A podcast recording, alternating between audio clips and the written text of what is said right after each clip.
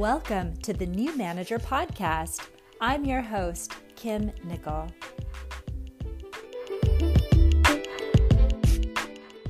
Hello and welcome. I'm glad you're here and I hope you're doing well. This episode is all about self care and support. It's being released on Christmas Day, and so that might be a holiday that you celebrate that has a lot of meaning for you, or it might not be. It might not be something that has a lot of significance for you, or you might be um, you know, working for a company or in an organization that is affected by that holiday, but maybe for you it doesn't carry a lot of weight. That's also totally okay. But it really brings to mind for me this idea of how do we bring an awareness of self care and support into the workplace, and specifically the question of what does it mean for me? And you're going to answer that question a little bit differently over the course of your career. You're going to answer that question a little bit differently, even over the course of the year. So if you have kids, then self-care for you during the summer holiday or, you know, or even during the winter holiday, that might look different at that time of year than when the kids are in school and the you know the schedule of the household is a little bit more structured. But the reason I like this question and the importance of taking time to ask yourself, what does self-care mean for me? What does that look like? And what about support? What support do you have? What support do you wish you have? what support might be available if you ask for it, if you have the comfort and confidence to ask for support. What might happen then? I think it's important to remember that these questions are part of how we really maintain a connection to our humanity, our humanness, even as we are engaged in our work, in our careers, in the professional world. And I think this matters. You know, one of the things that really struck me when I was in my legal career was this idea that, you know, if everyone who worked within our legal system, every lawyer, every law enforcement officer, every judge, every bailiff, every uh, administrative personnel, every paralegal, if every single person who worked within our legal profession if they had a little bit more self care, if they had a little more self compassion, if they felt a bit more supported and at ease in their life, there would be an effect. There would be a difference because so much of what happens in our world, not just in the legal profession, but so much depends upon the individual discretion that someone has. There's so much that rests within the decisions that you make. And when we are depleted and exhausted and tired and overextended and kind of chronically, uh, you know, like like underwater and behind, when we are operating in that way, that has a real effect both in terms of your individual and very personal experience of your work and your life and your career, but also in the way that you're able to do your work and your life and your career. As a kind of a sweet example, I remember a few years ago, I went to this cafe in San Francisco. It was a really nice cafe, it was like very fancy. And I went and I sat down and they had all of these different kinds of coffee, and they had very elaborate flavor profiles written out in the menu. You know, and I sat down and I'm looking at this menu and I'm trying to decide, you know, which bean I want, like which kind of coffee I want. And the person who was uh, came to take my order, you know, started chatting. I'm like, gosh, there's so many options. I'm not sure which one to choose. And, you know, we were talking through it a little bit. And finally I said, you know what? Why don't we do this? I, you know, I'm interested. I'm going to have a, a coffee and, you know, like choose whichever bean, whichever bean you like, and um, and I'll try and guess which one it is. Like that would be fun. Like, could we do that? And he said, sure. So he went back, and you know, a few moments later, he brings me out a coffee.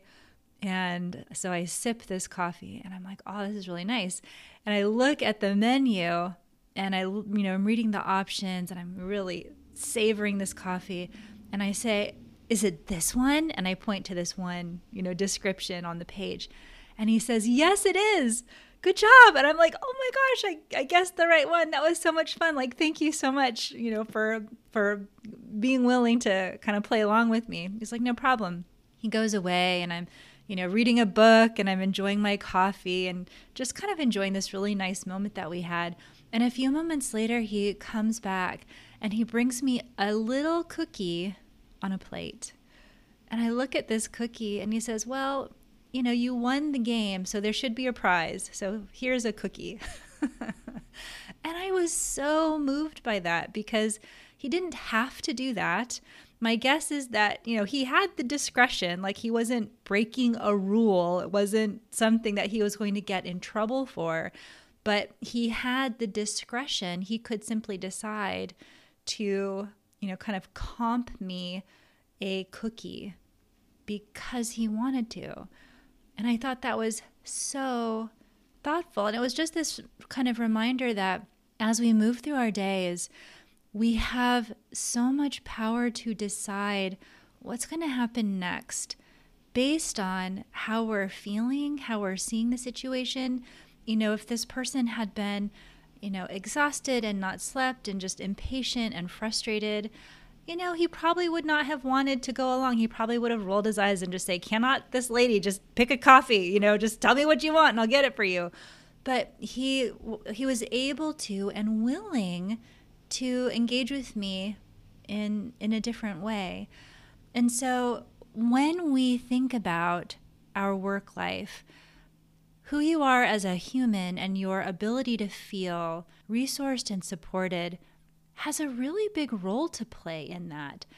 And you know the the goal also is not to maintain a kind of static steady equilibrium across all things. Like think that life in the course of a year or in the course of many years there will be highs and lows there's a kind of friction and texture to being a human who works with other humans. And some days are just going to be hard, and some days will ask more of you, and you'll feel kind of stretched or fatigued. So the idea is not to kind of eliminate all challenge or discomfort, but it's more like if you know that there will be challenges along the way, then why not be supported? And why not you know, ensure that you're not going to get totally depleted. This was something that came up a lot earlier in my work in coaching and training because in the legal profession, there are such high rates of burnout and other kinds of uh, like substance abuse issues that happen in that profession just because folks you know we we don't always have the the coping, you know, the healthy coping strategies. And professionally, the professional culture for a long time has been really, how do I want to say this? It's like alcohol has been a really present social and professional, mm, you know, activity. And so it, it was always interesting to me to realize, you know, people who become lawyers are very intelligent people. So it's not an, an information or intelligence issue that's creating all of these really difficult outcomes. There's something here where uh, collectively, like as a as a profession, we are deprioritizing and not valuing some aspect of self-care. Like there's something happening in the industry and in the environment and in all of these practices. And I think it would make a real difference if we introduced a bit more of the self-care and support conversation. So this is something that has been, you know, very present in my work and in my life, you know, for over a decade now. And so for today, you know, what I want to invite you to consider is that you will support others better when you have support too. And the place to start with this is by simply noticing what support do you have? Almost make it like a game. Can you f- identify 10 different ways that you are supported, that you have support?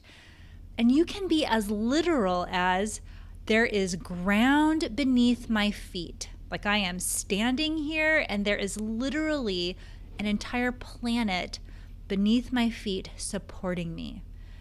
You can think of it as even, you know, like the chair. If you maybe you're sitting in a chair. I'm sitting in a chair. I have support right now because I am sitting all of my weight into this chair and it is fully receiving and supporting me. Start looking for support. You can also think about invisible kinds of support.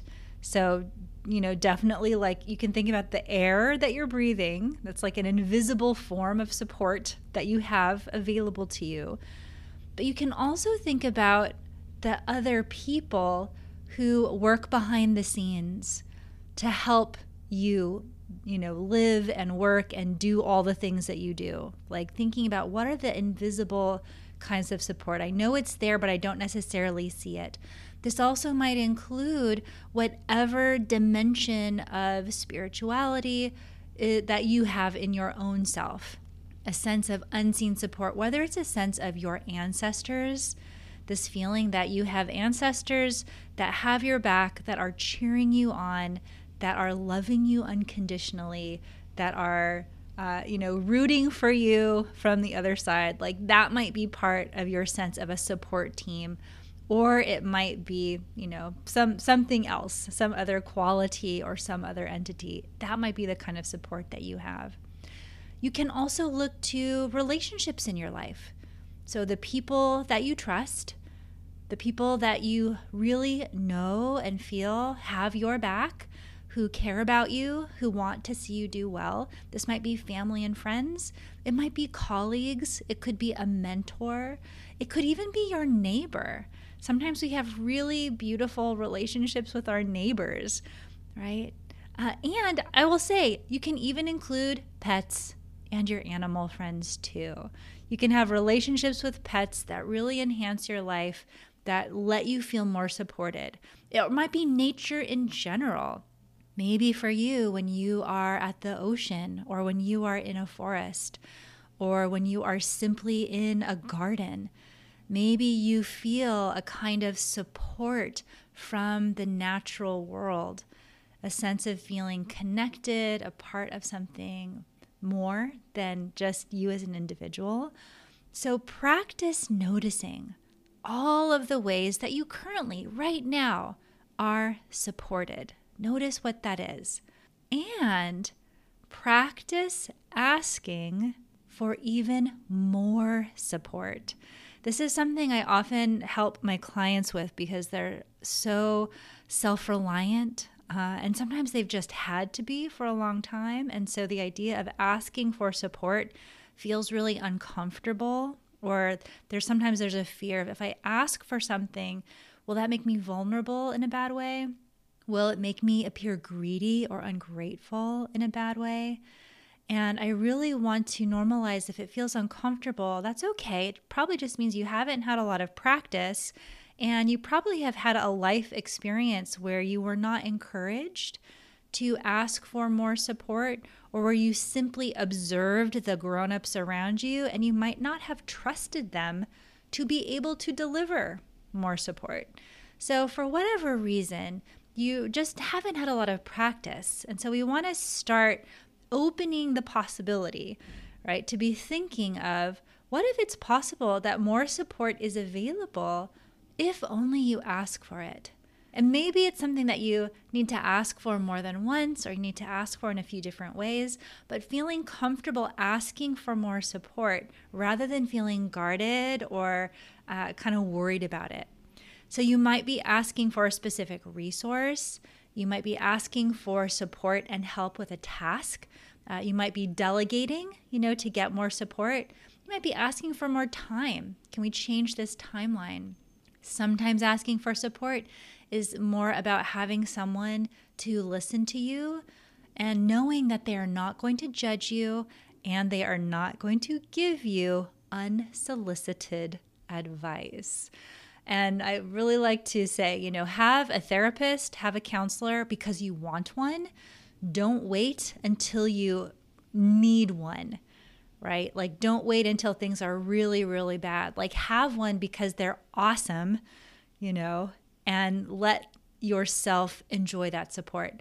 Same with coaching. You know, have a coach because you want one don't wait until you feel like you're kind of painted in a corner and everything is so overwhelming and out of control and you're just like okay i really need one now. No just decide like i want a coach because i want to have more support in my leadership development in the questions i have as a manager i want more support in understanding you know my own strengths and potentials better how to work with other kinds of humans i want more perspective on my work and my life and what's next and how that goes together, like have a coach. Coaches are great. So have support, practice asking for it.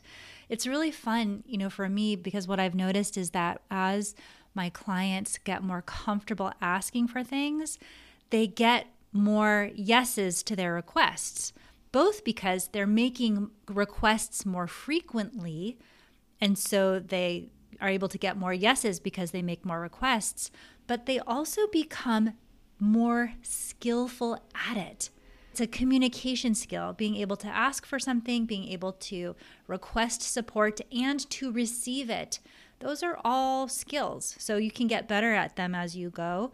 And when you do it, think about it early and often, is how you'll get better at it faster. If you wait until things are really at a breaking point, that's a really hard time to start practicing the skill of asking for support. That's usually more when we get really impatient and we lash out and we think, you know, can't you tell I'm totally underwater here? Rather than waiting for things to get that heavy and that difficult, think earlier and more frequently about what is the support you might want what might be available? How might you be able to ask for it? And you know, be as generous in asking for and receiving support as you are generous in your willingness to give it. So, that is what I wanted to share with you today. I hope that whatever your day and your week is like, that you feel supported, that you feel connected to people and forces that really want for your well being, that want to see you do well. And realizing for yourself that when there's a lot that is on you, when you are supporting a lot of others, you will do that better when you include yourself, your self care, and your having support as a human. So that is what I wanted to share with you. Thank you so much for listening. And if you want to work with me to go deeper on this, if you want to enjoy your work more, your life more, if you are looking to grow and develop your skills and perspective as a leader and a manager, then come work with me. You can work with me one on one, or I have a group program coming up in February. So you will find information about both of those on my website, kimnicol.com, or go into the show notes, get on the wait list for the group program, or go to my website and you'll be able to book a consultation so we can talk more about what's going on and how I can help you. Thanks so much for listening. I will talk to you next time. When you're more effective at work, you're happier in your life. And when you're happier in your life, you're more effective at work. I can help. Go to my website, kimnicol.com, and sign up for a coaching consult. It can get better.